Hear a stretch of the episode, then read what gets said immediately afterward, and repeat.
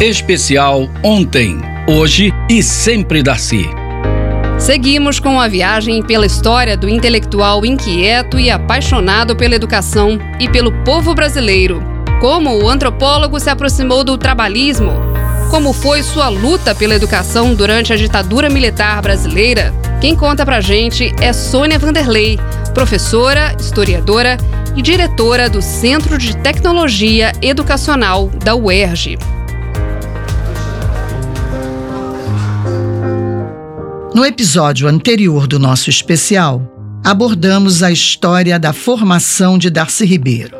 No entanto, em 1954, um acontecimento fatídico da política brasileira o levou a abandonar a utopia de uma revolução comunista e aderir ao trabalhismo. Nesse mesmo ano, Darcy realizou a sua primeira viagem à Europa a convite da Organização Internacional do Trabalho, OIT, foi para Genebra, Suíça, onde elaborou um estudo sobre populações aborígenes de todo o mundo e sobre os impactos da chamada civilização sobre as populações nativas brasileiras. A aproximação política com o trabalhismo acabou por fazer o intelectual aproximar-se mais da prática política.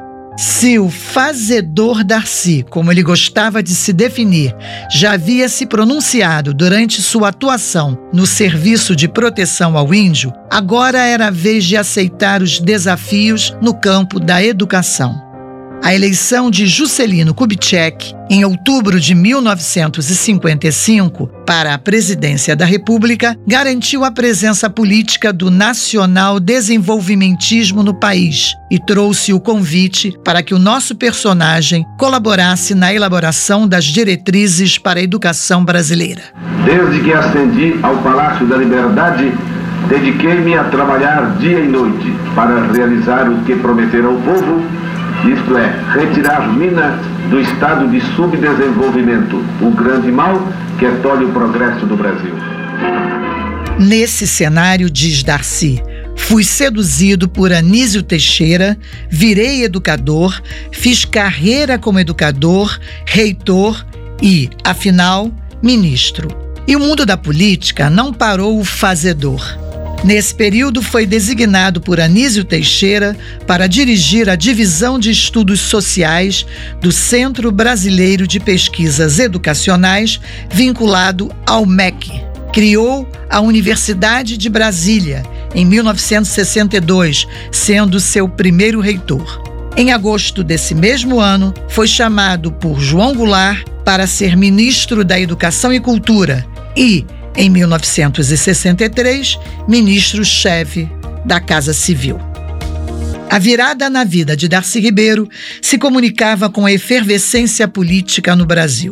O início da década de 1960 viu se esfacelar o pacto existente desde o final do Estado Novo no país entre setores empresariais modernizadores, nacionalistas e parcela do movimento sindical trabalhador. A integração do país ao capitalismo internacional, em um tempo de Guerra Fria, cobrava seu preço. Para a parcela do empresariado nacional e para a maioria dos oficiais militares, isso significava calar as reivindicações que estavam resumidas nas reformas estruturais propostas pelo governo de João Goulart, que apostava tudo nas reformas de base, sua proposta para mudar a face do Brasil reafirma seus propósitos inabaláveis de lutar, de lutar com todas as suas forças pela reforma da sociedade brasileira, não apenas pela reforma agrária, mas pela reforma tributária, pela reforma eleitoral ampla, pelo voto do analfabeto, pela elegibilidade de todos os brasileiros, pela pureza da vida democrática pela emancipação econômica, pela justiça social e ao lado do povo pelo progresso do Brasil. E Darcy Ribeiro coordenava a implantação dessas reformas quando aconteceu o golpe de 64, levando-o ao exílio. Sua análise sobre a necessidade das mudanças propostas transparecia muito tempo depois, em 1995, quando foi entrevistado no programa Roda Viva. Há uma atitude para com o povo pobre, sobretudo preto, e o mulato, e o branco pobre, há uma atitude de descaso. Quer dizer, que o Brasil não se envergonhe de um fato simples. O Brasil consegue ser, em poucos anos, segundo produtor mundial de soja, para engordar porco no Japão e porco na Alemanha.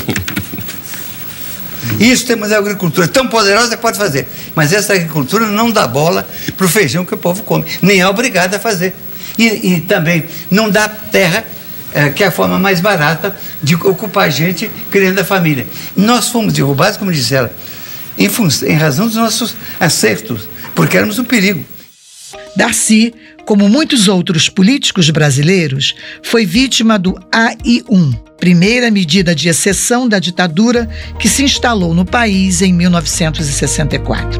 Por meio desse ato institucional, Darcy perdeu seus direitos políticos, sendo demitido de seus cargos de professor da Universidade do Brasil e de etnólogo do SPI. Atenção Brasil! Atenção Brasil! Atenção Minas Gerais! As tropas do segundo exército, sob o comando do general Cruel, já sitiaram o estado da Guanabara. Mas seu exílio foi de muito trabalho. Entre os anos de 1964 a 1975, viveu em diversos países da América Latina. Segundo ele mesmo, nesse período, andou remendando universidades no Uruguai, na Venezuela, no Peru e até na Argélia. No Chile, Darcy foi assessor do presidente Salvador Allende e no Peru, de Velasco Alvarado. Ambos foram governos com propostas de reformas profundas nas estruturas de seus países, como a reforma agrária e o rompimento com elites oligárquicas ou aliadas ao capital estrangeiro. O retorno ao país, inocentado pelo Supremo Tribunal Federal em 1968, foi breve. O endurecimento da ditadura com a implantação do AI-5 em dezembro do mesmo ano levou Darcy à prisão por, segundo os ditadores de plantão, infringir a Lei de Segurança Nacional. A nova absolvição no ano seguinte não foi capaz de afastar o clima de intolerância e perseguição política que o levou a deixar o país mais uma vez. Apesar de tudo, este foi um período de muita produção intelectual. Durante o exílio, Darcy escreveu os cinco volumes de seus estudos de antropologia da civilização: O Processo Civilizatório, As Américas e a Civilização, O Dilema da América Latina, Os Brasileiros, Teoria do Brasil e Os Índios e a Civilização. Inquieto, Darcy buscava responder ao questionamento que estava sempre ao seu lado, como aponta Eduige Zakur, doutora em educação e professora aposentada da Universidade Federal Fluminense. Para mim, essa denúncia pungente desse país escravagista. Aí tem uma pergunta que o Darcy sempre se faz, que eu acho ótimo. Ele disse em livro, disse em entrevista, por que o Brasil ainda não deu certo? E ele sempre procurou as respostas para explicar esse fato. Em 1974, Darcy recebe permissão para retornar ao país para se submeter a uma cirurgia devido a um câncer no pulmão. Seu retorno definitivo só acontece em 1976. Apesar de ainda estarmos vivendo uma ditadura civil-militar por aqui, o contexto político externo e o interno enfraqueciam as bases de apoio dos governos militarizados na América Latina. No Brasil, a sociedade civil se reorganiza pelo retorno ao Estado de Direito e Darcy participa dessas lutas defendendo a bandeira do direito à educação pública e de qualidade. Em 1977, participando da reunião anual da Sociedade Brasileira para o Progresso da Ciência, a SBPC faz duras críticas aos gastos do Estado para a alfabetização de adultos por meio do Mobral, Movimento Brasileiro de Alfabetização.